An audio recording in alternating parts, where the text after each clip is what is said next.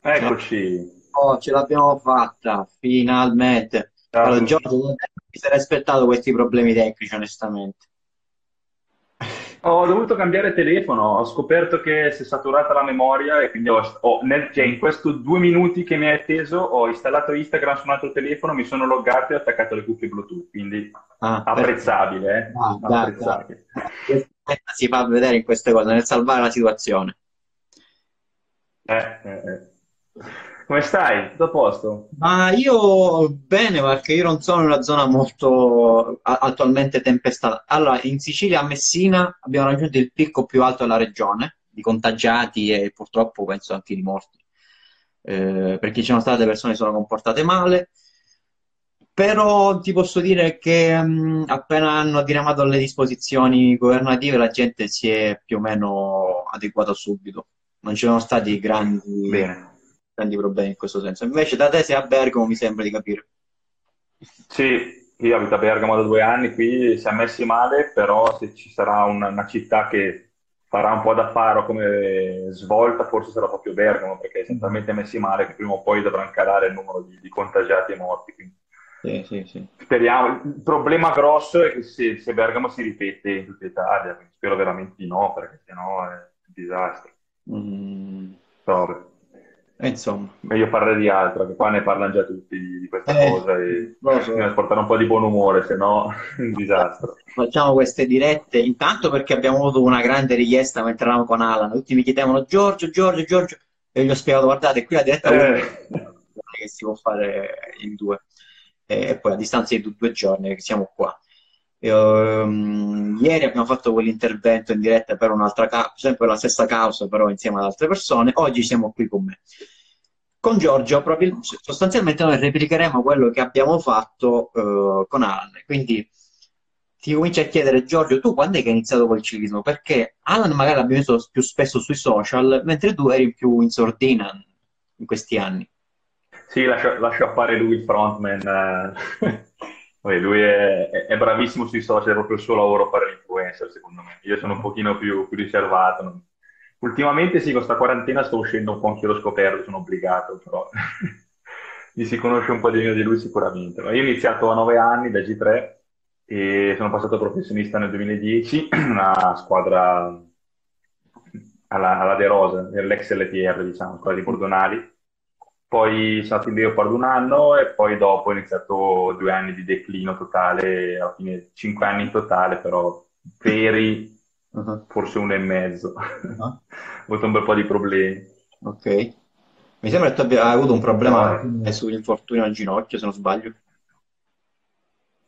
no, le ginocchia forse è l'unica cosa che non ho avuto niente, no, ho avuto un sacco di altre cose, da mononucleosi a Ok. spondilolistesi, ernie, mi hanno operato un'arteria, cadute abbastanza gravi, bacino inclinato. Mm. Squadre che hanno deciso ad aprile di chiudere hanno tolto i finanziamenti ad aprile, quindi Mm. insomma ho avuto un po' di, Che non co- di fortuna, non, e- non ero un campione e quindi queste due cose sommate accorciano parecchio la carriera e se non riesci a emergere nei primi anni poi diventa difficile, insomma. Eh, ma eh, mi chiedono, cioè non mi chiedono, leggo che sei dimagrito tanto. Io ho visto le foto tue quando correvi. Basta. Qu- Quando correvo ero, ero 17 kg meno di adesso, Ok. quindi quando correvo ero 81, 82, adesso sono 98, 99, a volte 96, a volte 100, dipende un po' dai periodi. Dopo ancora- di notte ero 105, comunque. Questi un po' sono dimagrito da, da qualche video più vecchio. Tu punti a quota 100 ormai. No, beh, punto a allontanarmi, cioè, io punterei a quota 90, però cavolo, adesso sono sempre in casa, mangio come disgraziato, mia moglie fa da mangiare benissimo, anche perché non ha molto da fare, quindi cucina cose spettacolari, e quindi è complicato. In più a caso ho bandito le torte, ho detto mamma qua non ci non ce ne usciamo più da questo isolamento, non usciamo più dalla porta, non ci passiamo più, smettiamola queste torte. Una ogni due settimane. Eh sì, Maggioni 98, saluto Roberto Maggioni, ex professionista, Ah. 98 kg, sono un po' in- inciocciottato, sì, sono- Un buon passista ha bisogno di pesare, deve pesare. Passista a tavola adesso, tengo duro 3-4 ore di fila senza problemi, sempre a tutto a mangiare. E quindi tu, vabbè, mi hai spiegato in brevissimo, in super sintesi cosa hai fatto della tua carriera, però io pensavo che ti allungassi un pochino di più, per esempio qualche gara particolare che hai fatto, qualche evento che ti ha fatto dire wow, sono qui fra i pro, sono qui fra quelli forti. Sì, ma le Fare qualche ricordo. esperienze tra i pro, Mhm. Sì, prime esperienze tra i pro le ho avute da dilettanti in realtà, perché quando, quando ero a Bergamasca, quindi l'attuale Colpac, dal 2007 al 2009, abbiamo corso qualche corsa a punto 2, quindi corse dove c'erano anche professionisti, e tipo il Giro di Bretagna, ad esempio, o la, o la Parigi-Roubaix da dilettante, le due che ho fatto, e lì ho avuto un assaggio di quello che era il mondo dei professionisti. Sono arrivato secondo e terzo nel 2008-2009 alla Parigi-Roubaix dilettanti. Mm.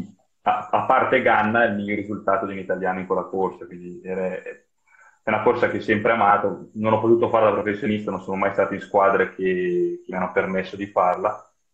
E, mh, però insomma l'ho fatta da, da juniores una volta, sono arrivato quinto, due volte da dilettante, secondo e terzo, diciamo che ero- era la mia corsa, Mhm. Però è andata così. Poi da prof, eh, le esperienze belle, beh, sicuramente ad esempio correre le, le corse Nord Europa, quelle poche che ho fatto, o altre corse tipo il Giro di Polonia insieme a, a corridori come Tom Bonen, Peter Sagan, quindi ero in squadre minori, però sono riuscito lo stesso a correre qualche corsa con i corridori veri. E, insomma, è emozionante anche perché te lo chiede Alan, ci è abituato, ormai ha fatto tanti, tanti anni, sia in squadre di altissimo livello, sia in grandi giri, quindi è diventata una normalità.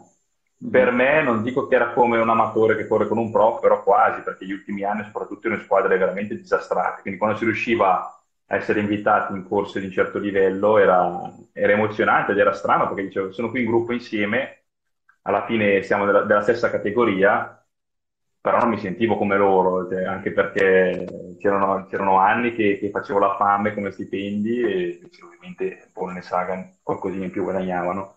Un pochino. Quindi era, eh, era, era un po' diverso. Poi Bollner è sempre stato mio idolo indiscusso da, da ancora prima del 2005 su Anno Maggio, già dal secondo, terza Roubaix, quando era gli esposta, terzo mi sembra. Mhm. Mi sa che ti ho perso di la- in video. per un attimo. Oh, ok, anch'io devo Sì, perso. Mi sa che ci, siamo- ci persi a vicenda. No, si è staccato anche il Bluetooth dalle cuffie. Ah. Un attimo, Vabbè. adesso lo ricollego. No, perché sennò si sente il tuo ritorno. Ok.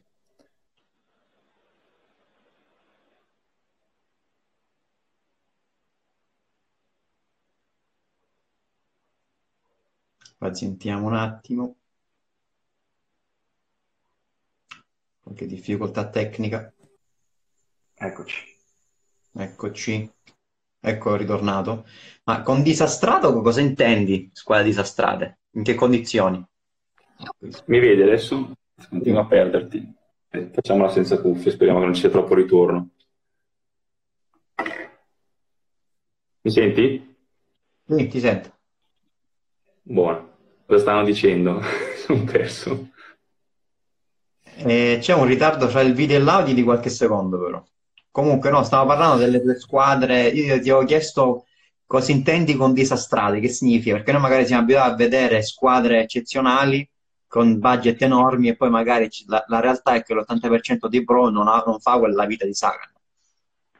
No, allora ti racconto tutto dall'inizio. Allora, dai, io sono, sono passato professionista con Bordonali alla De Rosa. Io però quando ho firmato era LPR, quindi era leggermente diverso il livello. Facevano corse di alto livello, c'erano corridori come Petacchi, Savoldelli. Poi eh, nello stesso anno, pri- appena firmai, nello stesso anno eh, trovarono positivi sia di Luca che Bosisio. Lo Ah, sponsor perfetto. scappò, rimase solo De Rosa che di fatto forniva biciclette non, non so quanti soldi fornisse. Fatto sta che rimase solo quello e poco altro, quindi una squadra con un budget infinitesimale. Non venimmo invitati a nessuna corsa di livello, nonostante fosse una squadra professional, quindi mh, tipo livello Androni di adesso per fare un esempio, cioè come categoria, poi come livello assolutamente no. e nonostante ci fossero corridori buoni come Damiano Caruso, Roberto Ferrari, Cucinotta, ehm, che erano corridori di, di, buon livello, Montaguti, Chiarini, insomma, eh, però, insomma, ho fatto due anni, in due anni ho fatto 50 giorni di corsa, quindi 25-25.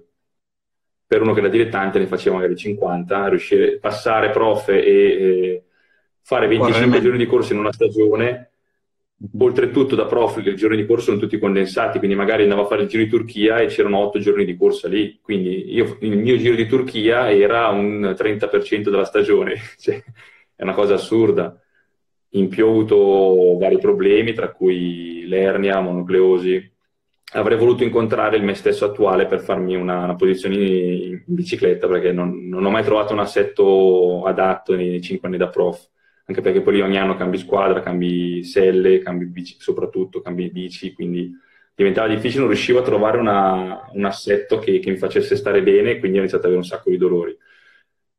Poi, la fortuna vuole, sono riuscito a passare alla Leopard Continental, che è stata una cosa miracola, miracolosa, perché di fatto nei primi due anni da prof ho fatto solo 7-8 piazzamenti nei 10, nel senso non ho mm-hmm. fatto un granché. Leopard quindi un livello in meno, Continental, però con un'organizzazione eccezionale, nel senso c'era Bob Jungers per fare un esempio in squadra con me, quindi era una squadra che funzionava bene, calendario di seconda fascia ma tante corse e lì sono riuscito a crescere, anche perché calcolate che dopo due anni così si, si tende a perdere condizione, perdere motore. Mm-hmm. Sono riuscito a tornare a essere a livelli discreti, ho vinto la mia unica corsa da prof quell'anno, una corsa in Olanda, la Dorpen Omloop Rupen. La famosissima corsa in Olanda. Un, un, nome impronunciabile, sì, una, una corsa 1.2, però beh, però è vinto. Tu ce l'hai. Alla fine ho vinto tra terzo Angelo Furlan, tra l'altro. Mm-hmm. E, um, ho fatto tanti piazzamenti, quarto a Costa degli Etruschi, quinto a Musterland Giro, ho fatto insomma, buoni risultati.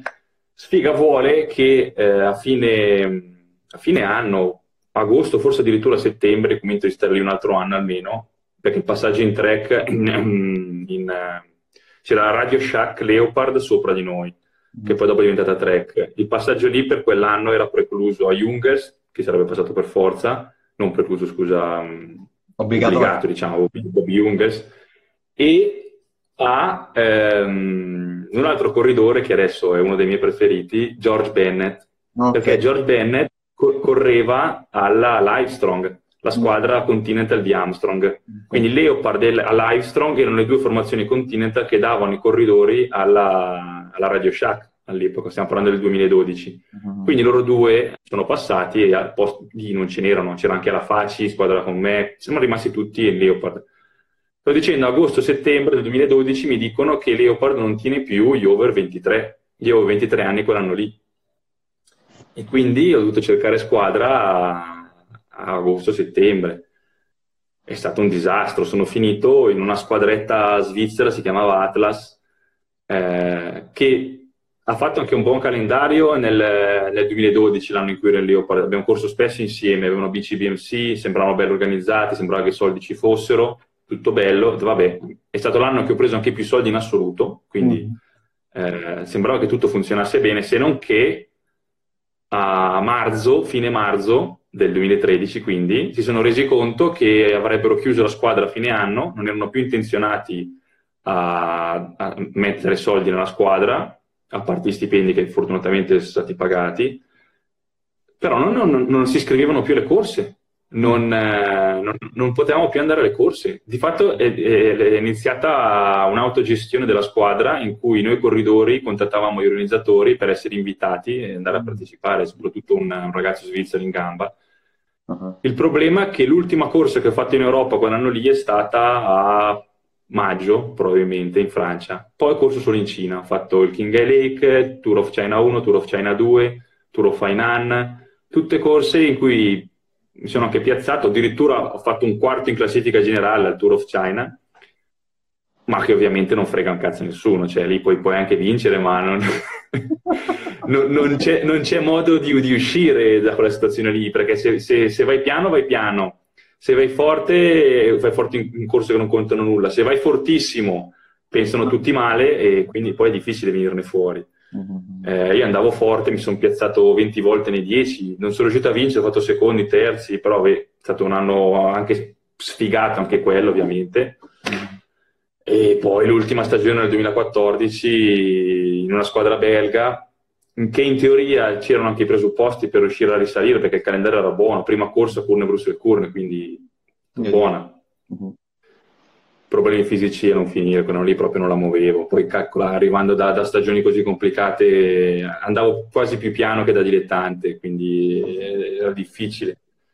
E alla fine ho capito anch'io che era, era finita perché non, non, non, la muovevo più. Mi sono anche operato un'arteria quell'anno per una... perché ho scoperto. Quello lì, visto che facevo fatica ad andare, investigando i motivi, ho visto che eh, di natura, diciamo, l'arteria iliaca si sdoppia in due arterie femorali, una profonda e una superficiale. Quella profonda porta il sangue ai muscoli posteriori della coscia, quella superficiale porta il sangue al quadricipite. Io ho scoperto che in realtà anziché sdoppiarsi si triforcava, cioè io avevo un'arteria in più che non c'è in anatomia, mm-hmm. sono nato così, quindi ne avevo due profonde e una superficiale e quindi mi andava tanto sangue agli ischio-crurali, muscoli posteriori della coscia, e veniva sottratto, fai anche solo un 10% di sangue al quadricipite destro. Uh-huh. E però un 10% a quei livelli lì si sente. Quindi io ho sempre avuto problemi al quadricipite destro, perché? Perché non perché.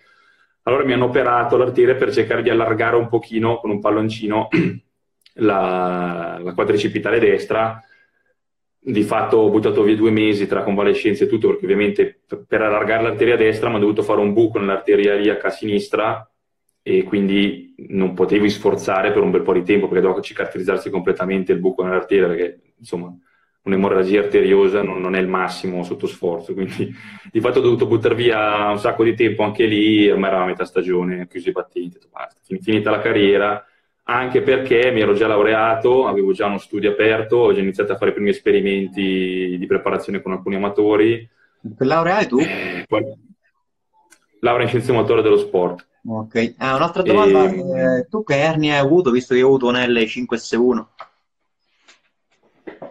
Ernia, io tra, tra, le 4 e le 5. Ah, quella sopra, perfetto. Eh, sì, tra l'altro mi è esplosa l'anno scorso perché io ho sempre avuto una protusione e un'ernietta che, che, spingeva un po' contro il, um, qualche nervo che poi si irradiava sulla gamba destra. Mm. L'anno scorso a Bath ho starnutito ed è esplosa, cioè ero su in Inghilterra, quindi proprio si è rotto il disco completamente, è uscito il, nucleo polposo e è stata una cosa immagino cioè, piacevolissima, avendo già provato questa sensazione sì, è stato bellissimo. Io invece una mattina mi sono, mi sono alzato, non mi sono alzato a letto. È stata una cosa devastante. Mi sono alzato sui gomiti, mi sentivo Zanardi. Io ho pensato, Zanardi vive così, santo Dio. C'è stato un incubo. Poi quel giorno i miei dovevano partire per Milano da, per andare da mia sorella. Io sono rimasto fermo con l'ernia esplosa nel letto in attesa che scendesse da un paesino di cui mia zia. Mia zia che mi diceva, eh, vabbè, allora che ti faccio da mangiare? Faccio che mi fai da mangiare? che mi fai da mangiare, portami i biscotti e la borraccia della bici riempia d'acqua, io non mi posso alzare dal letto. Vabbè, tu lo sai, punture, eh, dolori in mani no. e poi... Comunque. È stata, è stata, dura, è stata una cosa che io praticamente ho fatto tutta la mia carriera così, mm-hmm. ma tutto questo, eh, prima volevo rispondere un attimo a capo K85, mi ha chiesto se, no, se ho mai pensato al doping nei momenti in cui non la muovevo, no. Mm-hmm non per motivi di, di, salute, perché ero disposto a, a, distruggermi per vincere, quindi non era un motivo di, di, salute, era un motivo di vergogna e di non rispetto dei miei avversari. Cioè, io, io non, non, non, mi sono mai dopato, uno perché se dovessero prendermi io mi impicco, cioè non, non, riuscirei mai a sopportare una vergogna simile. Mm-hmm. Secondo, perché sapevo che se, se, avessi vinto o comunque se avessi ottenuto risultati migliori, così non me li sarei goduti e non, Mm-hmm. Guadagnare poco per guadagnare poco conveniva farlo da pulito, quindi io non, non, non ho mai preso niente. A dimostrazione che si può essere professionisti scarsi anche senza prendere niente. No, ma adesso si può essere anche professionisti forti da puliti, sono sicuro di questa di cosa. Tema, ho parlato con un, uh, un, pro che non è di prima fascia e mi ha detto guarda io potrei farlo, cioè per la serie non è difficile arrivarci, se ci arrivano gli amatori, figure se non ci arrivano i pro, o comunque chi lo, chi lo fa per lavoro, però mi, mi, ha detto mi sono fatti questo conto, se migliorassi anche col doping, comunque non sarei lì a vincere, non sarei un capitano di squadra, quindi rischio molto di più di quello che guadagno. Quindi finché ce la faccio con le mie gambe, io cerco di restare a galla qui, nelle mie posizioni, comunque lavorare per altri e non mi prendo quel rischio. Quindi è stata anche una logica eh, di questo ma tipo. Sì, ma anche perché... Allora, cosa... mettiamo l'ipotesi. A me non piace parlare di doping, però... Neanche a me non lo scrivo mai. Con il profilo però... privato. Mettiamo l'ipotesi, siamo una squadra continental, controlli a casa non ce ne sono, mm-hmm. sai che corse andrai a fare, eh, con un minimo di attenzione puoi farlo senza farti prendere. Mm-hmm. Mettiamo che vinci e riesci a passare professionista, cioè qualcuno ti fa un contratto nonostante sei esploso in una squadra continental e che già la cosa è, non è tanto bella, un po' sospetta. Passi in una squadra professional addirittura World Tour e cosa fai poi? Mm-hmm. Che lì controlli a casa te li fanno. Eh, cosa fai? Fai due anni da, uh, col gas chiuso, non la muovi, ti prendi del ridicolo del, del, del, da tutti e poi torni a fare a correre il Continental o fare l'amatore a ricaricare ancora e che vita triste, cioè una cosa No, non... perché? Perché fare una roba così? No, non ha senso. Sem- oh, sempre stata la larga. Apprezzo l'onestà nel parlare anche di questi argomenti senza troppi filtri, fra virgolette. non è facile, no. io non prendo l'argomento perché è una cosa delicata, lo capisco. Cioè, neanche io mi propongo di parlare di doping né con pro e ex pro perché non sai chi è davanti sostanzialmente. Può, nessuno può mettere la mano sul sì. fuoco con nessun altro, però voglio dire Beh, io la mia carriera l'ho finita, non sono mai risultato positivo a niente, quindi posso dirlo tranquillamente, ma anche perché più che, che, che mangiare gorgonzola e bere vino non ho fatto, io non potevo risultare positivo a nient'altro. Quindi. Comunque, no, mi stavi chiedendo una cosa interessante che ti ho interrotto. Mm. Eh, se mi dai qualche... Cos'era? Non mi ricordo più. no, no, perché sostanzialmente stiamo parlando della carriera. No, quanto non si guadagnava all'epoca? Cioè, ah, ok. Niente, quante, di che cifre si parla, se si può dire. Ah, non, non allora, di piccola, però. Allora, io ho sempre preso quello che mi hanno promesso, quindi non sono mai stato fregato e non è una cosa scontata. In squadre di basso livello dove ho corso. Il problema grosso è quanto mi hanno promesso. Okay. quindi Vabbè, I primi due anni eh, c'era un contratto obbligatorio, essendo in una squadra professional, e prendevo il minimo. Eh, mm-hmm. tra l'altro il minimo di neoprof è minore rispetto al minimo. Era attorno ai... Era poco so, sui 28.000 euro all'anno mm-hmm. lordi, e quindi diventavano insomma, pochi, pochini. Mm-hmm. Poi nelle squadre dopo poca roba, anche perché poi pagavano a 10 mesi e non a 12 Ah. Eh, c'era, c'era, ovviamente un, un livello di, di, non sicurezza sul futuro enorme perché non sapevi dove avresti corso l'anno dopo, quanto avresti potuto guadagnare. Diciamo che prendevo il minimo per vivere, i due anni Leopard e Atlas, nel senso che riuscivo a pagare l'affitto, riuscivo a fare la spesa, riuscivo a mangiare, riuscivo a farmi una vacanzina a Livigno d'estate di allenamento, tutto qui. Però da parte L'ultimo anno prendevo... Quali cifre? Ecco, mettiamolo così. L'ultimo anno prendevo, cioè l'ultimo anno io ho corso Curne, Bruxelles Curne, ho corso tante gare con professionisti, ero sempre a fare kermesse con Gilbert, con corridori veri, prendevo 500 euro al mese. e devo pagarmi io il volo Bergamo-Charleroi per andare a Belgio. E quindi alla fin fine... 400. Quindi, quindi alla fine rimanevo, rimanevo là, eh, in una casa che poi abbiamo scoperto che la squadra non pagava, quindi ci hanno cacciato proprio a calci nel sedere insieme ah. a un lituano e un giapponese. Eravamo l'italiano, il lituano e il giapponese. e... Una barzelletta, ci sono su un'isola deserta italiano, giapponese e lituano. e... È stato un anno difficilissimo, cioè, ho deciso di smettere anche per quel motivo lì, perché dove cacchio vado? Io non vado, la squadra non mi paga, la situazione è pessima, continuo a prendere sberle tutte le corse perché vado piano. Mm non no, c'era, non c'era molto. 500 euro al mese, santo Dio, io ho fatto il badante quando avevo 20 anni, prendevo 500 euro al mese, di, la, facevo il badante di notte da una mia zia, poi il, la mattina andavo all'università, il pomeriggio mi allenavo. Cioè, per, per, dirti, ora a casa mia non facevo i sacrifici, cioè, il sacrificio era semplicemente andare a lavorare. Cioè, quindi io da spesso lo dico, ma che cacchio vi, vi incaponite a fare i pro di ottava fascia, se non vi danno niente, mm. solo per scrivere no, che sei no. su Instagram, che ve ne fotte, cioè a me non interessa dire sono pro, sono non pro, cioè mi interessa che apro il portafoglio, ho i soldi per comprarmi quello che voglio, che può essere una moto, una macchina o pagare l'affitto come dici tu, cioè campare, perché poi sta da solo, campi. Sì, sì, sì. no, ma infatti allora ehm, La laurea ce l'avevo, lo studio era pronto, i miei genitori hanno investito un po' di soldi in una parte di un negozio di scarpe che avevano e mi hanno creato una, uno studio di 25 metri quadri, ma di fatto ho dentro una sala d'attesa, un bagno con la doccia, una, una sala principale dove faccio i test, quindi c'è tutto.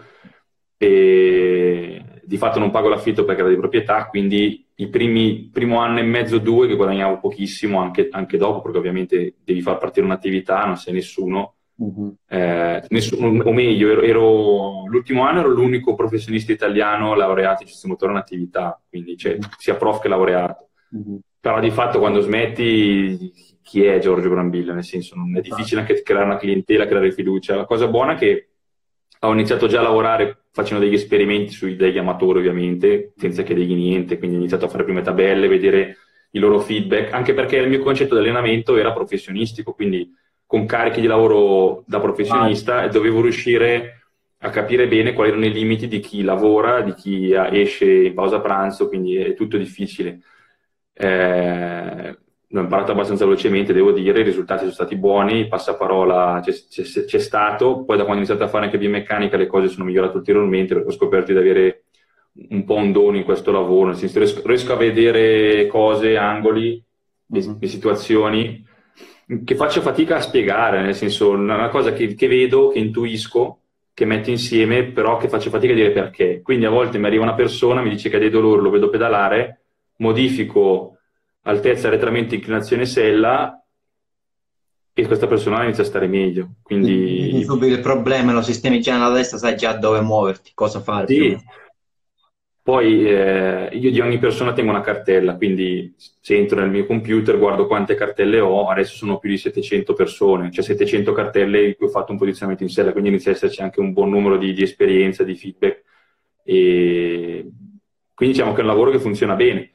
Uh-huh. Guarda caso, a dicembre di due anni fa, 2018, vedo il, video, il primo video promo di GCN Italia col Maranga che spiega Alfredo, che sarebbe nato questo canale. Fatto ha fatto al freddo e a dicembre con i pantaloncini corti che era sì, congelato. Sì, sì, sì, sì, sì, sì, sì.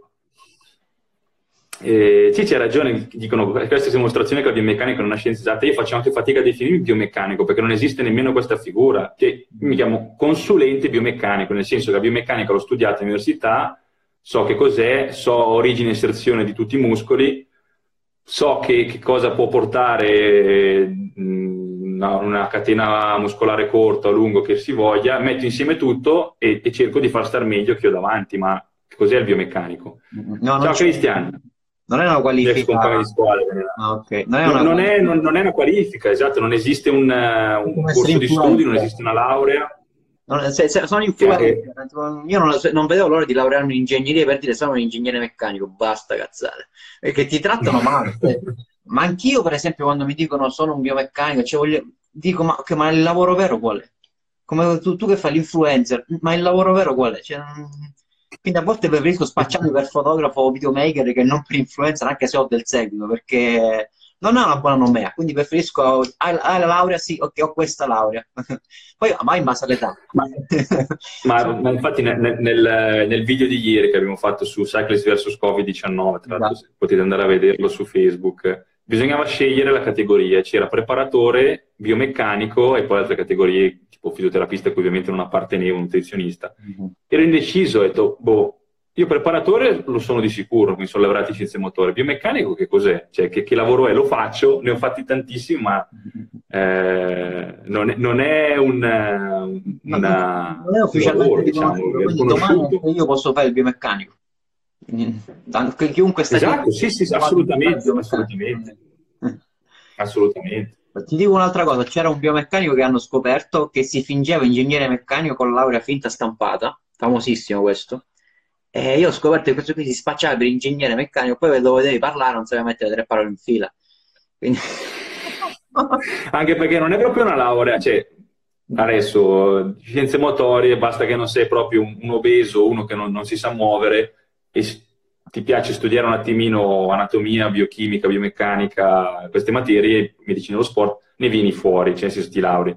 Ingegneria, ragazzi, ingegneria, cioè non è una cosa così che ti metti lì, cioè, Io ho fatto un anno di bioeconomia. Cioè, dalla matematica a quei livelli, mi ricordo un mio amico del liceo mi diceva, hai presente le, le radici quadrate dei numeri negativi che non si possono fare? E faccio sì. Ho scoperto che si possono fare. Quindi, complessi. Sono. ma come? Non è possibile. Si fanno, si fanno, sì.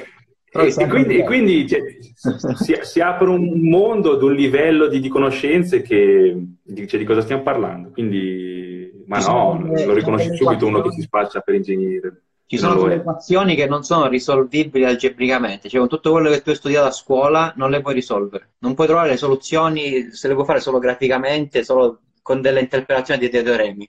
Non la faccio troppo difficile, ecco, però No, no, ma anche perché non capisco nemmeno niente di meno io. esatto, quindi è così. molto complicato.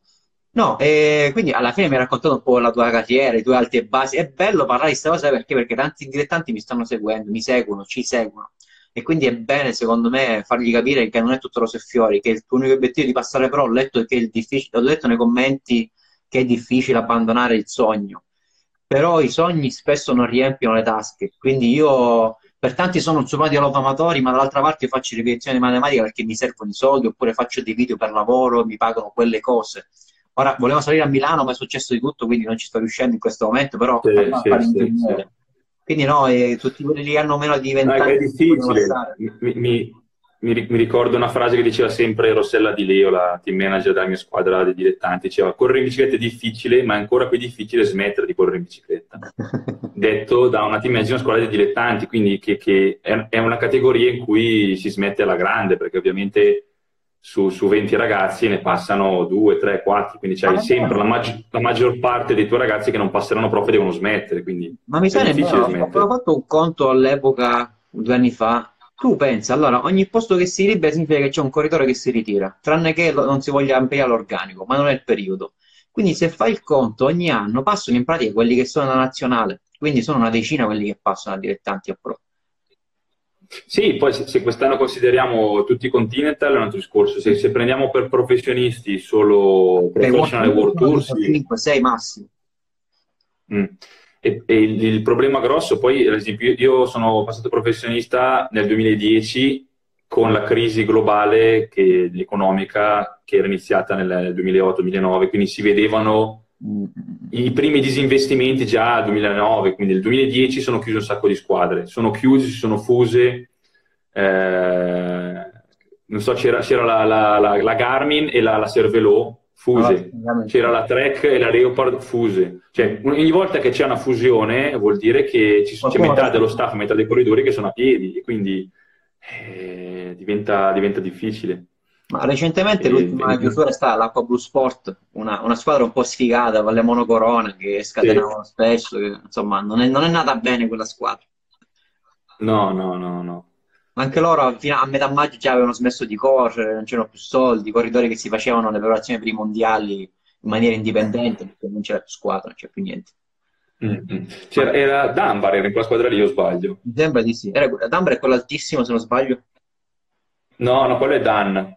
È adesso la, la Ineos. Mi, mi, sembra che fosse in quella squadra lì. Può essere, può essere. Che l'hanno preso subito gli Sky appena si è saputo che la squadra avrebbe, avrebbe chiuso. No, non sono sicuro, però. Anche di abbiamo avuto un caso di un team che non è nemmeno nato in Toscana, se non sbaglio. Mamma mia. Ma io, allora, quella vicenda io in pratica ho scoperto che ho scoperto, l'ho capito, non hanno messo semplicemente i soldi, sono mancati gli sponsor, hanno fatto solo la pubblicità, ma non c'erano i soldi. Del, del Team Monti, dici?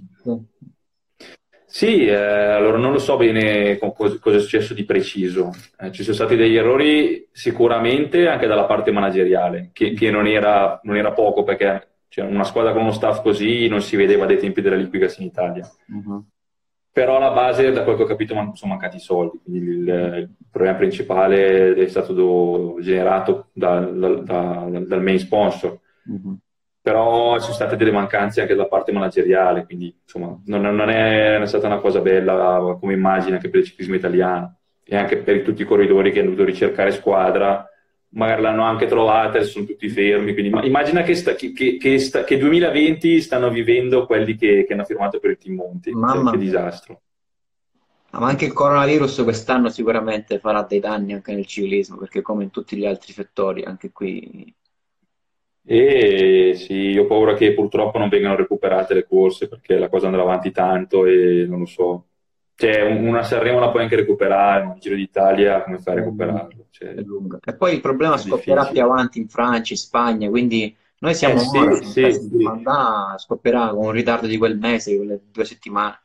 Eh, noi si spera che stiamo scollinando, soprattutto a Bergamo, perché se non stiamo scollinando siamo fottuti, quindi spero veramente che siamo vicini a, a, a superare la cima.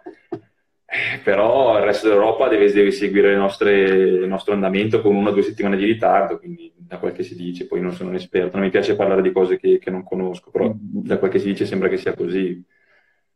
Vabbè, vedremo. Torniamo un po' sui nostri temi più ciclistici. Tu hai fatto, se non sbaglio, il direttore sportivo alla Cofidis, giusto? Sì, sì. Che, che esperienza Io... è difficilissima, è una cosa molto, molto, molto difficile, con un livello di responsabilità enorme uh-huh. e allo stesso tempo, un, nel senso, se tu fai il tuo lavoro benissimo e tutto va bene, è normale, cioè non ti deve dire bravo nessuno. Nel momento in cui sbagli una cosa, rischi di compromettere il lavoro di decine di persone. Quindi è, è, una cosa veramente di responsabilità, bisogna essere veramente in gamba a fare un lavoro così. Io ho preso il tesserino di terzo livello, ho fatto primo, secondo e terzo livello in un anno, in un anno cioè avevo volato i corsi nel 2016 mi sembra. Ho iniziato nel 2017 a fare il direttore sportivo al Team Tirol, con, sempre con Roberto Damiani, che è una squadra continental. Lì ho fatto un po' di esperienza, e poi Damiano è andato in Cofidis e mi ha voluto con, con sé, un giorno mi telefono e fa ma come sei messo col francese? Ho, ho studiato un po' a scuola, tanto che non lo parlo. Eh, allora ti rinfresca la memoria. Cosa, cosa serve? Tour de France, peloton, a posto. eh, allora, diciamo che la, che la Cofidis attuale, World Tour, probabilmente se non parla inglese sta iniziando a parlare inglese, però quando, quando, sono andato io due anni fa si parlava solo francese, quindi ho dovuto reimparare un po' anche il francese eh, e fare il direttore sportivo eh, che di fatto è quello che deve parlare e non conoscere bene la lingua già era un grosso limite, perché comunque mi facevo capire ma era difficile spiegare dei concetti o rimproverare uno o premiare un altro se non conosci bene la lingua. Cioè in inglese sarebbe stato molto più semplice per me, al Tirol me la sono cavata meglio anche per quello parlavo in inglese e andava bene. Col francese sì, mi facevo capire, però non era facile, in più il livello era più alto, le corse erano più grandi, ho fatto il Giro di Polonia, ho fatto, ho fatto il 19 settembre, che è il mio compleanno, la Coppa Sabatini come primo direttore sportivo, quindi ho, con Damiani al mio fianco, però di fatto la mia prima corsa da primo direttore sportivo l'ho mhm. fatta lì, perché so se tutti lo sanno, nelle corse a tappe ci sono due ammiraglie, eh, nelle corse di un giorno c'è solo un'ammiraglia, quindi eh, io avevo fatto soltanto corse a tappe in cui facevo la seconda miraglia, che, che, è un ruolo che a volte è determinante, perché magari il direttore sportivo riesce a, a influire di più sull'esito di risultato anche a lungo termine da seconda che da prima. Uh-huh. Perché aiuti il velocista nel gruppetto che il giorno dopo deve fare la volata, perché sei sulla fuga, incitare i corridori davanti che magari possono arrivare, quindi è un bel lavoro da fare. Ma più strategico no, perché alla fine la strategia la fa la prima e la seconda si adegua, cioè siamo tutti collegati per radio la strategia la fa il capo direttore. Però sei, sei, sei, sei, nei luoghi caldi, diciamo, con la seconda miraglia sei sulla fuga, eh, oppure sei nel gruppetto attaccato ai corridori, perché nel gruppetto c'è una macchina da giuria e poi di fatto sei con le macchine attaccate ai corridori, non c'è niente, non c'è stampa, non ci sono moto, non ci sono, quindi sei proprio a contatto con i ragazzi. E, però è difficile, mi ricordo ho fatto un errore una volta, fortunatamente ne ho fatti pochi, però un errore che ho fatto mi è rimasto in mente perché no, ho creato no, un bel disagio. No, è più bella da raccontare quello. Eh, sì, eravamo al... Um, che corsa era? Era una corsa... Forse proprio il Giro di Polonia. Um, allora, i direttori sportivi quando finisce la tappa rientrano in hotel si mettono a un tavolo e studiano il percorso del giorno dopo, uh, gli hotel, i trasferimenti, devono, devono, spiegare ai massaggiatori dove devono andare, spiegare ai meccanici eh, dove l'hotel per portare il camion, cioè, imparare ovviamente a memoria il percorso, caricare il percorso su, sui vari tablet in modo che si possa vedere in gara il giorno dopo dove si è sulla mappa, guardare le previsioni meteo, vento, cioè, controllare una marea di cose. E bisogna preparare un programma dicendo ai ragazzi tra le tante cose, cioè che ora si sveglia, colazione, consegna valigie, tutto quanto, anche dopo l'arrivo dove si va. Cioè, mm. dopo l'arrivo c'è il pullman lì e si sale sul pullman, 95% dei casi, o c'è l'hotel o c'è, o c'è, l'hotel molto vicino e si va in hotel direttamente in bici. Molto vicino vuol dire nel raggio di un chilometro, non, non di più. No, sono nel comitato del giro qui di, casa mia, in pratica abbiamo tutti, tutte le, le, mappe del giro che ho organizzato, tutti i tracciati dopo la gara, dopo la volata fanno questa strada per arrivare agli hotel, così, così. Sì. o dove c'è gli autobus. Sì, sì, quindi. Cioè, l'obiettivo è, è, è, non dover far pensare a nulla al corridore, cioè, il corridore deve, deve essere, deve, non deve pensare a niente, deve essere tutto programmato in modo che lui arriva, sa dove andare, sa cosa deve fare, c'è il, mecc- il massaggiatore che gli dà la borraccia col recupero, inizia a pensare già alla tappa dopo, ok. Allora, eh, si arrivava in uno stadio, in quel, in quel giro di Polonia qua, e, um, io apro Google Maps per guardare e vedo subito che il nostro hotel è da parte dello stadio della città, uh-huh. cioè è da parte proprio. Ho detto, ma che culo, siamo eh. proprio con l'hotel attaccati. Uh-huh e ho guardato il nome, tra l'altro, sembrava quello giusto, in realtà era sbagliato, in polacco, ho sbagliato a leggere. Già si inizia e a praticamente ho scritto nel, nel, nel programma eh, dopo l'arrivo in hotel diretti. Quindi tutti, tutti, i mezzi, i pullman, i massaggiatori, sono andati tutti in hotel, non c'era nessuno all'arrivo. L'arrivo era a 5 km dall'hotel, che non è tantissimo, però non è neanche pochissimo. E quindi i corridori sono arrivati all'arrivo, non c'erano i messaggiatori, non c'era il pullman. Eh, noi siamo arrivati dentro con la macchina, dentro questo stadio qui appena appena fuori, per renderci conto che di fatto non c'era nessuno. E sfiga vuole, è caduto anche, eh, non tu, è caduto... Eh, non mi ricordo il nome, Vabbè, è caduto, si è anche fatto male, si è graffiato tutto, questo ragazzo qui e la scena era i corridori che lo spingevano per andare in hotel su strade aperte al traffico e insomma dico cazzo tutto questo per, per un errore mio. Cioè io, io, di fatto ho fatto sto casino qui perché ho sbagliato eh, l'indirizzo dell'arrivo e ok.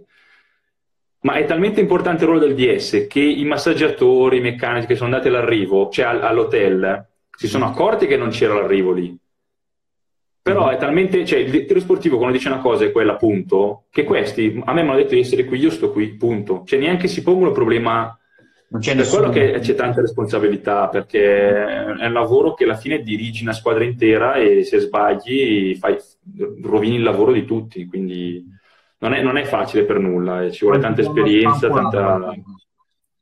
Come? Quanti ti hanno sfanculato quel giorno? Eh beh, sì, sicuramente, cioè, mi hanno preso per il culo per tutte le tappe dopo, eh, quindi quando ho fatto il programma il giorno dopo, ero lì che ho tutto aperto perché cioè, eh, tutti possono sbagliare, mm-hmm. però a quei livelli lì non puoi sbagliare due volte lo stesso errore, cioè se fai due volte lo stesso errore wow. sei a casa. Basta. Quindi quindi insomma, no, quello sicuramente non lo sbaglierò mai più. Se dovessi tornare a fare il DS, un errore così non lo faccio più. Cioè, controllo tre volte tutto adesso a livello di, di mappe e tutto quanto. Questo non Però sicuramente ci sono, ci sono, altri 100 errori che non, ho, che non ho ancora fatto, che non so, non so, quali sono e magari farò. Quindi se farò ancora il DS, perché a questo punto ormai GCN è diventato il mio lavoro mm-hmm. principale, non, non, avrei tempo di fare il direttore sportivo, se non come... Mm-hmm come è successo l'anno scorso al campionato italiano dove sono ritornati in ammiraglia a fare DS corridori senza squadra. È stata un'esperienza carina, però un lavoro tutto diverso rispetto a quello che è fare DS per una squadra, perché alla fine lì non fai tattiche, non fai, non, non, non fai nulla, cioè guidi la macchina, dai assistenza ai corridori, punto, finito lì. Non c'è tutta l'organizzazione che c'è dietro, cioè i corridori si si, te, si, si, iscrivono da soli alla corsa, sanno già tutto, arrivano tutto quanto per conto loro, ti danno le borracce, la bici di scorta e ti dicono ciao, speriamo di non vederci, punto. Cioè, non c'è molto da fare. Però è stato abbiamo tirato fuori anche un video carino. No, no, l'ho visto quello, eravate tu e Alan a dare le borracce in pratica. Alan mi sembra che era a terra, sì, se non sbaglio. Esatto, Alan a terra, io in macchina, esatto. Uh-huh. E, sì, è stata una corsa lunga, dove non è successo quasi nulla a me, nel senso nessuno dei miei corridori ha forato né è caduto, quindi bene per loro, male per lo spettacolo di Siena, perché cazzo, una foratura su 200 km avevo tipo 10 corridori, ci sarà una foratura su 10 corridori in 200 km, nessuno ha forato, che culo, bene. Volevamo filmarla, eravamo pronti a filmare tutte, in realtà no, poi meglio per loro, però vuol dire che porto fortuna, non lo so. Ah, quindi inseriamo eh... subito a gamba tesa sul lavoro su, su GCN Italia. Allora, come, sì. come, procede? Intanto gli inizi, come hai iniziato? Mi hai detto tu che ti sei sentito con Alan, hai fatto il provino a Buff e poi...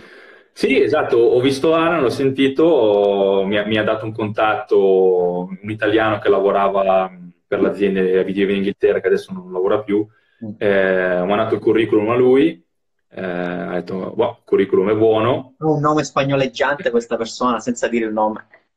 No, no, no, eh, ah beh sì, il nome sì. Eh, il nome, eh, ho capito già chi è, andiamo avanti. eh, vabbè, Manolo, nel senso Manolo Bertocchio, non è che è un segreto, eh, lavorava per, per Play Store poi era il principale addetto stampa di RCS, era comunque, adesso non so bene che lavoro faccia, però di fatto è quello che mi ha scelto è stato lui, poi dopo mm-hmm. è stato un, soltanto un passare le carte a, agli inglesi per approvare la cosa, però anche perché il, il, provino era in italiano ovviamente, quindi gli inglesi non, non capivano quello che dicevo. Uh-huh. Il provino, tra l'altro, cosa curiosa, è funzionato così. Ma una telefonata una settimana prima, mi fanno vieni su a Buff, ti, ti, ti prenotiamo il volo e ci vediamo, ci vediamo qui in sede, quindi volo Bergamo-Bristol. E fanno, gli chiedo, devo portare qualcosa, nel senso devo portare, non lo so, fanno, sì, sì, porta scarpette e casco in completo invernale. Ma no! Io ero convintissimo fosse un colloquio, invece no, cioè subito, non ho capito che era un provino, quindi sono dovuto andare su tra l'altro fuori forma, grassissimo, ero molto più grasso di adesso. Le provini in bici, e... facciamo un video di prova per vedere com'era in bici. Esatto, Beh, è funzionato così, mi hanno dato un copione in mano in inglese. Due ore prima della registrazione e dovevo tradurlo, crearmi un, uno script in italiano e recitarlo davanti alla, alla telecamera in moto, cioè la, la, la camera era con l'operatore seduto sulla moto mentre andavo in salita. Tra l'altro il video è quello che attualmente fatto da Alan è quello che ha più successo sul nostro canale, 200-300 mila views, uh-huh. che è come andare, andare, in salita come un prof o come migliorare in salita, non mi ricordo. L'ho fatto anch'io, cioè io ho sul mio computer questo video fatto anche da me, vestito casual, cioè vestiti da bici ma non GCN, uh-huh. che, che di fatto il mio provino, perché poi dopo i, i, i nostri creator hanno dovuto montare anche il mio provino, mettere tutti gli effetti come se fosse di fatto un video vero per eh, vedere com'ero poi a livello di, di impatto visivo. Quindi, Quindi lo script di quel video che ha rifatto Alan è stato fatto da te, che poi lui ha replicato. Quindi tu esatto, hai creato quel esatto. video come, come, editor e poi lui l'ha fatto come attore, infatti. No, no, no, no, no, no. Eh... Che tu l'hai fatto per Alan il... doveva registrare. Eh, okay. Sì, sì, Alan quel giorno lì doveva registrare quel video. Quindi okay. lui, noi siamo andati in Galles, che mh, mm, mm, praticamente da Bath dove c'è la sede di, di GCN UK. Uh-huh. Il Galles è a poco meno di un'ora e sono stradine molto tranquille, senza traffico, dove si può girare, non c'è nessun problema. Tra l'altro l'azienda delle moto è lì vicino, quindi uh-huh. siamo andati in Galles, lui per filmare il video, ok? Mentre lui filmava il video, Filippo mi ha dato in mano il, lo script, mi fa questo lo devi tradurre e poi lo devi fare anche tu. Quindi lui si era già preparato a casa, Alan, c'era già tutto lo script in italiano ah, okay. e, e, ha fatto il video. Io ero dentro in un bar a, a, tradurre questo script, a capire cosa dovevo dire, fare una cosa mai fatta prima e imparare la memoria, perché ovviamente mentre parliamo in bici non è che posso guardare e leggere ah. cosa, cosa, devo dire. Quindi, eh, fortunatamente era un argomento che, che a me è congeniale e il tradotto, dopo, dopo, due ore, tre ore che ha finito Alan, lui è, tornato, è venuto al ristorante, si è cambiato, ha mangiato, io sono uscito ancora invece a filmare la, la, il mio provino, diciamo, quindi è andata così. Eh, c'era anche un altro professionista, ex professionista a fare il provino eh, il giorno prima, qua non dico il nome, e poi alla fine però hanno scelto me, quindi sono, sono molto contento perché è un lavoro che mi piace molto, riesco a, a, es- a essere creativo, perché di fatto nel mio lavoro non c'è creatività, pochissimo, nel senso mettere in scena una persona, preparare un allenamento, sì, preparare una scheda di allenamento ha un minimo di creatività, però poco io non so suonare strumenti, non so scrivere bene, quindi diciamo, mi, però sento dentro di me un, uno spirito creativo che non, non, non aveva modo di esprimersi mm-hmm. e ora invece riesco a, mi viene in mente una cosa, ne parlo con e la facciamo, quindi c'è, c'è, tanta creatività dentro questo. Una sceneggiatura magari, più da regista, anche un po' sì. regista. No, per quello abbiamo dei creator che sono bravissimi, che Filippo e Tito, che, che, ne capiscono tanto anche di bici, che non è assolutamente scontato, cioè essere dei tecnici che hanno studiato cinema, che sanno usare camere, sanno montare, sanno fare un lavoro eccezionale, e allo stesso tempo intendersi di bici, quindi e, essere anche appassionati è, è un mix che è eccezionale, è anche il motivo per cui funziona bene il canale, perché se non ci fossero loro non, non sarebbe così. Insomma, ho provato a lavorare con dei, con dei creator di altre nazioni, che non faccio i nomi neanche questa volta, che non erano così appassionati, che non capivano bene di cosa stessi parlando, è, di, è più difficile, quindi uh-huh. con loro funziona bene anche per questo. E, ehm, e niente, quindi GCN fun- funziona, secondo me, o meno anche secondo i numeri, anche per, per questa sinergia qui, per quello che, che, riusciamo a mettere in campo io e Alan, che siamo completamente diversi come carattere, ma ci, ci, ci compensiamo bene a vicenda, ci sosteniamo, lui è più bravo in alcune cose, io in altre, e abbiamo dei creator eccezionali e poi uno staff dietro che, che ci supporta poi da, a livello logistico perché non ci fa mancare nulla. Quindi Vabbè, tu sei il classico signor Brambilla Brianzolo serio, mentre Alan è un po' piacione, cazzeggiatore, eh, più da parti. Esatto, esatto. che conosce tutti, quindi c'è Alan, conosce praticamente tutto il gruppo, il giorno che vuole fare un'intervista la fa. Gli inglesi sono rimasti stupiti di questa cosa perché loro non avevano presentatori così a contatto, sì, Dan Lloyd, però non erano così amici dei prof in gruppo. E Arriva Alan e il di, di... uno step in più. Poi se si Alan o comunque sei Romagnoli, in quel senso, ancora meglio. Eh, sì, sì, sì, no, però arriva Alan e tempo, tempo zero organizza un'intervista con Nibali, intervista con Formula, intervista... Cioè, e gli inglesi sono rimasti, cavolo, ma eh, com'è possibile? L'intervista con Viviani l'hanno tradotta in inglese, l'hanno sottotitolata in inglese, quindi anche loro sono molto contenti di quello che stiamo facendo per questa cosa per Alan. Il, il mio lavoro è un po' più tecnico, un po' più... Ehm, da, dare credito a quello che diciamo, nel senso quando parliamo di allenamenti, parliamo di un qualcosa eh, si sa che dietro c'è, c'è, una cosa che ho scritto io, che sono preparato su una materia, quindi non è solo l'essere ex prof, ma anche essere dei preparatori, dei lavoratori di motore che no, danno credibilità. Cosa, per esempio, ho visto nel tuo intervento, ieri l'ho seguito, quello lì che hai fatto nell'altra diretta, e infatti ho detto, ma sto andando nel tecnico, cioè parlavi di forze, coppie, potenze, quelle cose le capisco, ecco, diciamo di sì, le qualcosina la so. Però, sì. no, mi sono trovato in quella situazione in cui tutti, come ho detto anche in privato, parlavano di numeri e poi forse quello che più era addentrare i numeri non ha fatto quello che ero io. Però no, è stata una, una bella sorpresa, fra virgolette. Cioè, fa piacere comunque, perché quello che fate voi io lo faccio in un altro modo, è sempre intrattenimento, però se gli metti dietro un, un background di esperienze e di tecnica, n- non, è, non, sono solo scemenze, ecco, ti fai prendere anche... No, eh, funziona, funziona, anche per quello, perché secondo me in Italia ci sono dei buoni canali tecnici, ma manca la parte maranga. E ci sono dei canali invece con eh, personaggi interessanti, famosi, conoscono tutti, però poi manca la parte tecnica, quindi ah, ehm, io in primis c'è un buon connubio. Ho stato io l'automatorio molto più sul divertimento, però eh, io sono cioè, comunque le meme, i video che fanno ridere.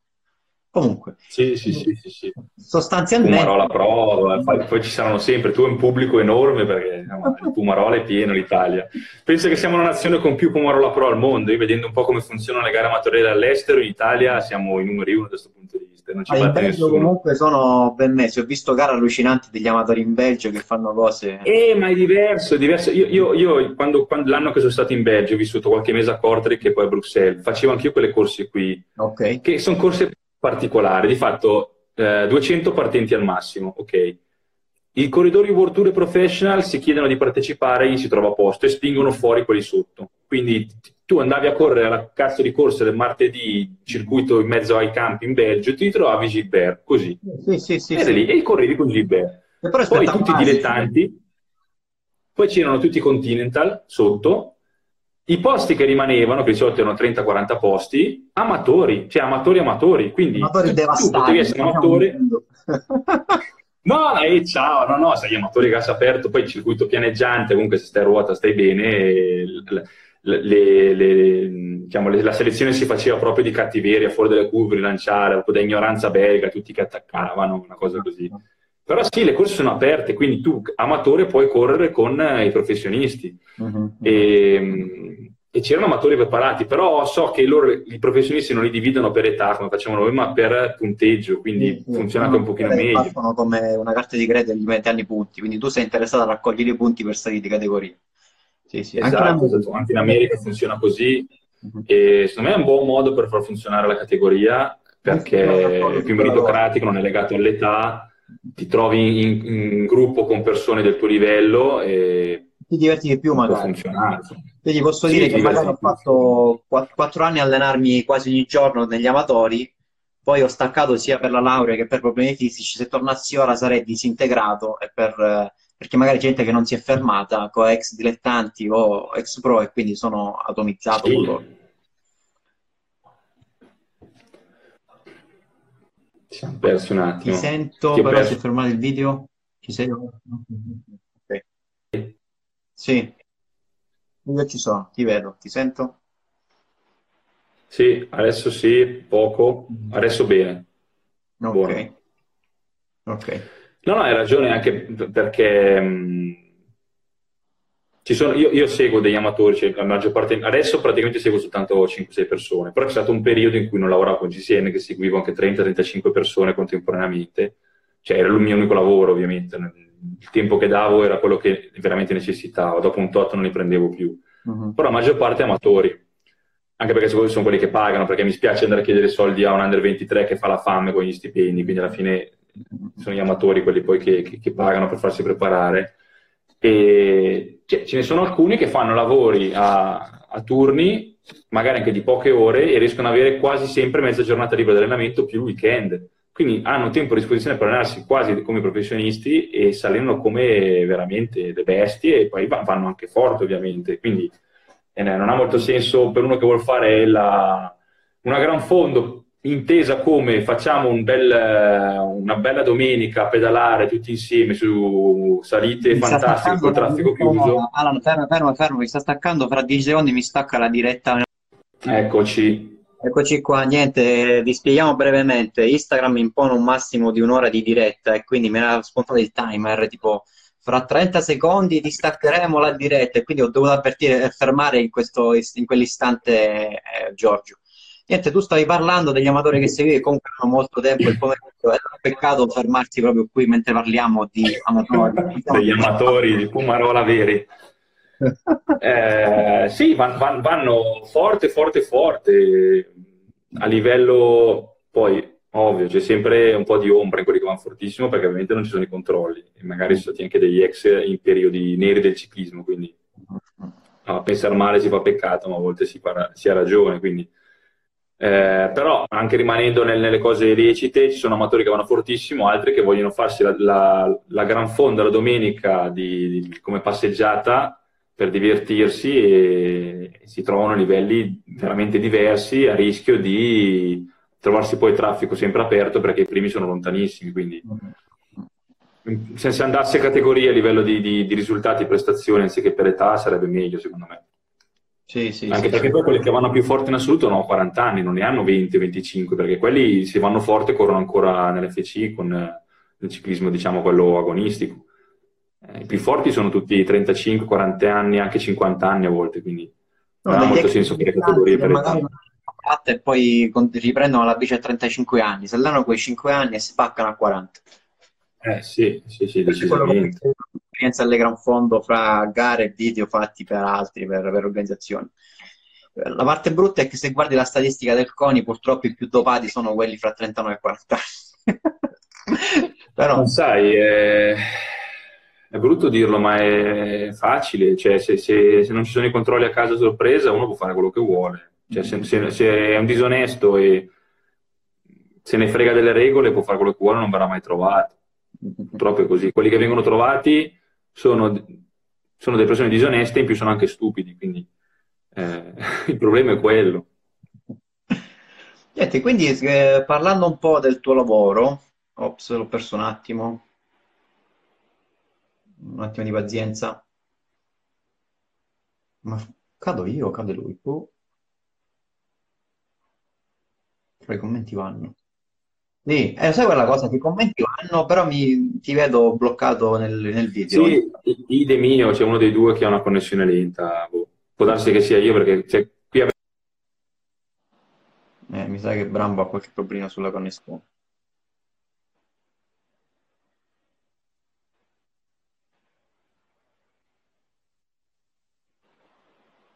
Cade lui. Ok. Cade Giorgio. E eh, vabbè, ragazzi. La linea dati. Mi, mi, confermano che cadi tu comunque nei commenti. Comunque, sì, sì, sì, perché sto usando la wifi di casa, a Bergamo c'è la fibra che è velocissima, il problema è che sono tutti, tutti, tutti collegati a internet e quindi va, va piano in questo momento. Adesso sto usando i dati del telefono e dovrebbe funzionare bene. Tutti su Netflix. Ora stanno facendo il rifornimento di nascosto, mangio. Ma come, come, cos'è che fai adesso? Porti la spesa a casa? Perché Maggioni lavora nei mercati, fa i mercati, se non sbaglio formaggi e salumi, penso. E, ah, sarebbe curioso anche capire co- co- come ti adatti alla situazione, se riesci a continuare a lavorare o no, facci sapere. Aspetta, Così che andava forte in pianura. Uh-huh. Ma senti Alan, parliamo un po' sempre del tuo lavoro, la tua esperienza più bella e quella più brutta finora fatta in questo anno e mezzo, penso, di lavoro. Con GCN dici?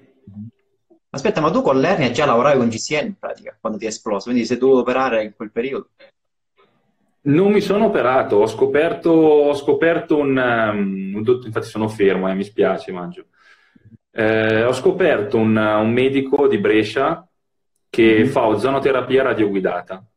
Praticamente okay. l'ozonoterapia eh, si fa spesso, a volte si, si, usa anche in modo improprio, cioè si fanno le punturine tante con un pochino di ozono qua e là, eh, come acqua fresca, fa poco. Invece questo... Per guarda, perché io ovviamente so tutto di queste cose perché le dovute provare eh. tutte fino all'operazione, quindi... no, l'ozonoterapia radioguidata in realtà mi ha risolto completamente il problema perché praticamente mi fanno un'iniezione bella abbondante di, di ozono eh, con un attacco montata sopra, quindi vanno col lago direttamente sul, sul disco che è esploso. L'ozono poi non è un farmaco, è una sostanza eh, super ossidativa, cioè crea un sacco di ossidazione. Quindi il nostro corpo reagisce mandandogli contro tutti gli antiossidanti che ha a disposizione. Gli antiossidanti riducono poi l'infiammazione, non so come dirlo a livello medico, però riducono l'ernia e tendono a far seccare la parte espulsa, quindi ha funzionato bene, anche perché il mio disco si è staccato proprio dal, cioè il disco si è, la parte esplosa si è staccata completamente dal disco, quindi era lì mm. esterna e è stata, siamo riassor- non riassorbita ma seccata e poi riassorbitasi da, dai capillari. Ma ti ho toccato dei nervi tipo delle gambe? Io per esempio avevo il nervo sciatico spento in pratica, quindi ho dovuto operare perché non avevo più forza nella gamba, non potevo manco correre e mm. camminare. A me essendo una, una, una vertebra sopra tra le 4 e le 5 eh, mi prendeva il quadricipite destro, un famoso problema, cioè proprio sfigato il quadricipite lì. Non c'era verso. eh, sì, quindi mm-hmm. su quello. Io invece ero con la gamba sinistra KO. Che poi per uno sportivo sentire tipo che una gamba non ti funziona più è stato uno shock. Nah, sì. E tipo, no, sì, cosa? Sì, sì. Io ho passato la mia vita sullo sport, non ho più questa gamba che funziona. Infatti ho avuto un po' paura all'inizio, però eh, ovviamente per tutti quelli che guardano i post sono andati avanti, nessuno sapeva niente. Poi un giorno, la settimana prima, mi opero la prossima settimana. Ah, ok, perché mi hanno visto le strade bianche. Quando ci siamo incontrati, la settimana dopo mi è esplosa a casa, il venerdì dopo, che era a marzo, quindi mamma mia che esperienza. Comunque. Ma quanti anni hai tu? Io ne ho 29, devo farne 30. Siamo, i, siamo, siamo i vecchi dentro, anch'io ne ho, ne ho 31, siamo, siamo, siamo messi male da giovani. Cioè, Ma io ho scoperto che mh, era congenito, mio padre ha avuto delle protrusioni e poi ho detto ok, devo averlo. L'unico anno che mi sono fermato a, a studiare veramente per finire i miei esami e ho fatto tipo 10 esami un anno e mezzo, sono rimasto seduto con pochi allenamenti, quindi con la schiena un po' debole, mi sono distrutto. Per riprendere Basta, basta dimagrito. Quello è Vincenzo Gordone, lo conosco, è un amico di qua mi sono scofanato un piattone così di gnocchi fatti in casa col ragù, fatti in casa da, da mia moglie, fantastici. Quindi... Ciao Paolo, sì, vi teniamo compagnia anche perché pure noi non sappiamo cosa fare, o meglio, avremmo anche da fare qualcosa, però ogni tanto ci distraiamo. guarda, guarda cosa qui, faccio vedere... Ah, la bici. Io sono uno dei pochi ad avere un rullo interattivo Qua, questo è il, è il, mini set di GCN perché abbiamo fatto un video, uh-huh. eh, un video allenamento di un'ora, però che verrà caricato su YouTube, quindi non una diretta Instagram, ma un video vero e proprio, in collegamento, io e Ala, insomma, stato anche abbastanza complicato mettere insieme sta roba autonomamente da casa nostra. Dovrebbe, dovrebbe uscire giovedì, tra l'altro, se tutto va bene, se riescono a montarlo i nostri creator. E, ehm, Così. Comunque guarda che quel Vincenzo che ti sottolineava che sei dimagrito, anche lui non è magrolino, quindi è una presa ma in giro. Sì, ma, ma, non me la prendo, io non me la prendo mai assolutamente. Ci, cioè, ci rido sopra, se che Anna è una cosa divertente, il fatto che, che, che sia un ciclista presenta... Il, il, problema mio, quando mi hanno detto che mi avrebbero fatto il, il provino in bicicletta, okay. ho detto sono fottuto, cioè sono fottuto. Basta, non mi prendono. Sono andato, sono andato all'outlet di Santini, ho comprato i, una, un termico tipo 4XL, enorme. Ho detto, lo prendo grosso grosso così non si vede che mi tira sulla pancia. Poi ho fatto i quattro giorni prima del, del provino a non mangiare, cioè bevevo acqua e basta. Ho perso 5 kg in quattro giorni, ma questo, questo anche è dimostrazione della voglia che avevo di diventare presentatore di GCN. Quindi, ah. eh, però in realtà loro non gliene fregava niente del peso, anzi ha detto no, no, va bene, fai una bella controfigura con contraltare di Alan, diciamo, quindi... Sembri eh... più amatore quando è più grosso. sì, che, che alla fine... Mh, mm, cioè, ci sono tutti professionisti tirati, messi di bene come GCN of Deutsch, che hanno Mario Vogt e Bjorn Turao, che hanno smesso quest'anno, quindi sono ancora in formissima, mm-hmm. tendi un po' a distanziare l'amatore medio. Invece io sono livello medio-basso, cioè amatore, livello medio-basso, cioè vado più piano della media degli amatori e quindi coinvolgo un po' anche chi, chi, chi va un po' di meno dei prof. Quindi poi abbiamo Alan che invece fa ancora i suoi 6-7 mila km, ancora in condizione, ha messo su poco peso. Mm. Abbiamo anche chi va forte quando serve, diciamo, quando bisogna fare le challenge e menare, Alan c'è. Esatto. Quindi va bene, va bene. Quindi su GCN l'esperienza più bella che hai fatto finora? Ma Comunque è sempre lavoro per te, quindi più bella, ma magari può essere più soddisfacente o più, non lo so, più caratteristica perché sei andato da qualche parte bella, non lo so. Non lo so, non, forse per... Um, forse quando vado adesso agli eventi, non so, al Cosmo Bike come l'ultimo che c'è stato alle corse, il fatto di essere um, apprezzato, riconosciuto, i ragazzini che vengono vogliono la foto, insomma, sono, sono, un po' egocentrico, diciamo, cioè, ci, ci tengo a queste cose. Però... Capisco la sensazione, ti senti importante in quel momento. Oh, guarda quanto sì, dici... Eh sì, alla fine, anche se sono stato un professionista, non ci ero molto abituato perché andando piano non è che mi conoscesse molta gente, cioè, mi conoscono di più adesso che, che quando ero prof, quindi... Ma è chiaro eh, c'è questa cosa che entra in testa, no? Che tipo, eh, in Italia conoscono solo Nibali, Viviani, Sagan, se già dici Pozzo mm. Vivo, con tutto il rispetto per Domenico, ma di Pozzo mm. Vivo, ma non vai in bici, non è che lo conosci. O, ma come sì, Pozzo sì, Vivo, sì, sì. Pozzo Vivo perché prima mi viene in mente, però. Eh, ma in Italia è, è sempre stato così. Io, io, ho mio suocero che è tedesco, vive in Italia da, da 40 anni. E lui a casa guarda la TV satellitare tedesca, mm. ok?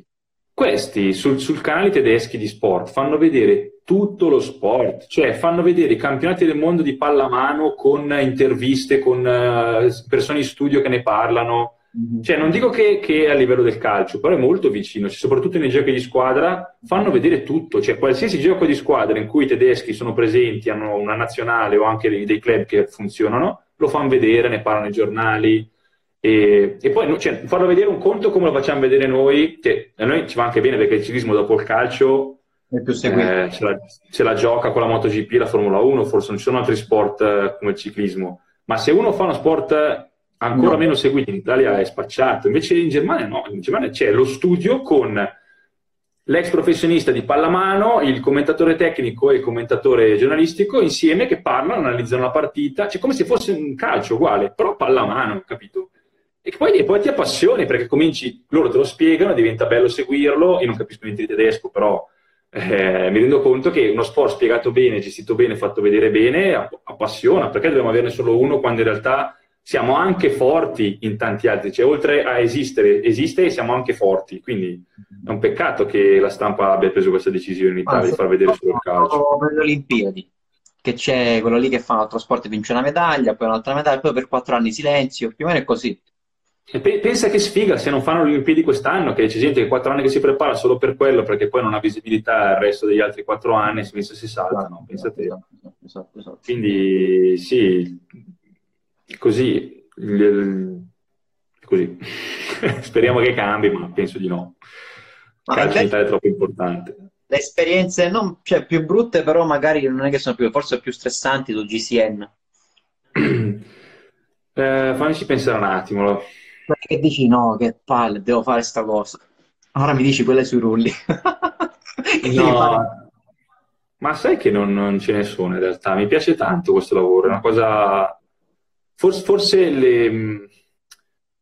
a volte, magari quando ci bocciano dei video, delle idee, è un po' frustrante, però poi mi rendo anche conto che hanno ragione. Mm-hmm. Cioè, io sono arrivato e subito volevo far vedere che che ero il professor Giorgione, cioè volevo far vedere che, che ne sapevo. Mm-hmm. Però in realtà il, il, loro modo di comunicare è stato migliore, cioè non hanno voluto che io facessi subito dei video su testi, valutazione funzionale, biomeccanica, hanno voluto un pochino alla volta introdurre le, le, le mie conoscenze e, e, parlarne un po' così lentamente. Yeah. E ha funzionato decisamente meglio. Abbiamo fatto un video, mi ricordo, sulla sul valutazione funzionale indoor, che tra l'altro andrebbe bene anche adesso perché è tutto in casa sui rulli che ci hanno bocciato e non è mai uscito, ma montato pronto, e tra l'altro con una scena iniziale divertentissima, ma eh, bocciato. Quindi sono cose che mi hanno un po' frustrato, però poi ho capito che avevano ragione. Ho anche altri video, stiamo crescendo, probabilmente quest'estate dovremmo riuscire ad arrivare a 100.000 iscritti. Mm-hmm. Un conto è produrre certi tipi di video che piacciono con un certo numero di seguiti, un conto è produrli all'inizio quando c'è ancora poca gente che ti vede, non, non è ancora cresciuto il canale quindi conviene magari fare video anche un po' stupidi come quello come agganciare il pedale, come agganciare e sganciare il pedale, non so se l'hai visto, un video stupidissimo, che, che, però serve perché bisogna fare prima dei video tutorial base, base, base, e poi pian piano iniziare a crescere quel livello, spiegare come cosa si può. la camera d'aria. Esatto, bisogna partire così. Cioè, il, il, primo video di manutenzione di tutti i canali internazionali, di tutti, è come cambiare i pedali della bicicletta. Perché? Perché hanno visto che in GCN UK ha avuto un sacco di successo Mm-hmm. E, è un video molto visto anche perché probabilmente in, in, in, Inghilterra una cultura ciclistica non come in Italia, inferiori sono affacciati negli ultimi anni al ciclismo e quindi tutti volevano sapere cose basilari.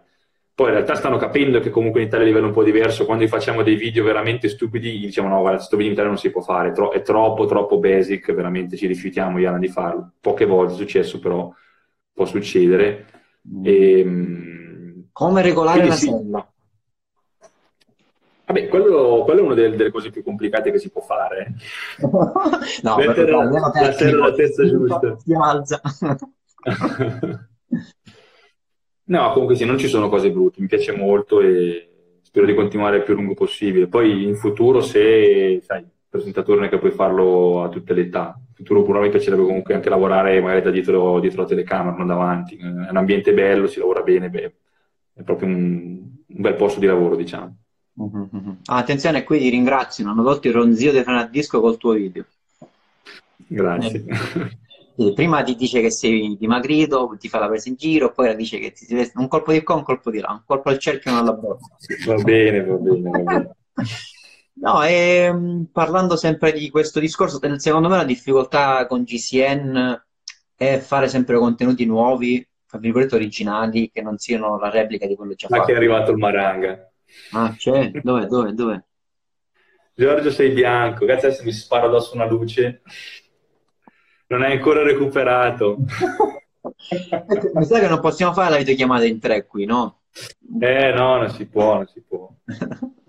Vabbè, per un'altra volta mettiamo anche Alan, magari anche Phil e Tito, facciamo una cosa a 5.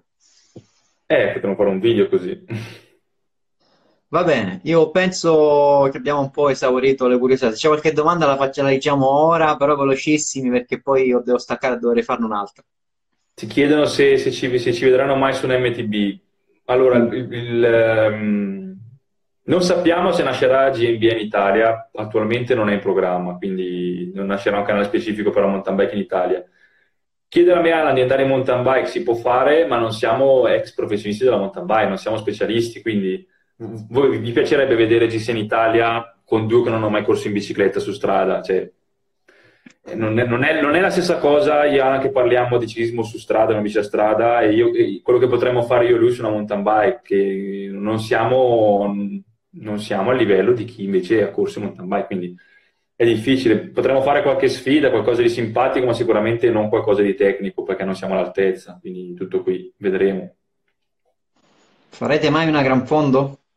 No, mi sembra che già Alan abbia fatto una cosa in, in California, lì era ospite, non so però se poi... No. Sì, pe- peccato che salta la, la Race Across Italy dove doveva partecipare Alan a primo maggio, che non è una bella randonnée. Sì, però faremo delle gran fondo. Io spero che se quest'estate tutto torna, tutto torna alla normalità, potremo trovarci magari allo Stelvio quando chiudono le strade, si può, si può salire allo Stelvio tutti insieme, quello sarebbe un bel, un bel modo per trovarci. Eventi dove possiamo vedere tutti insieme?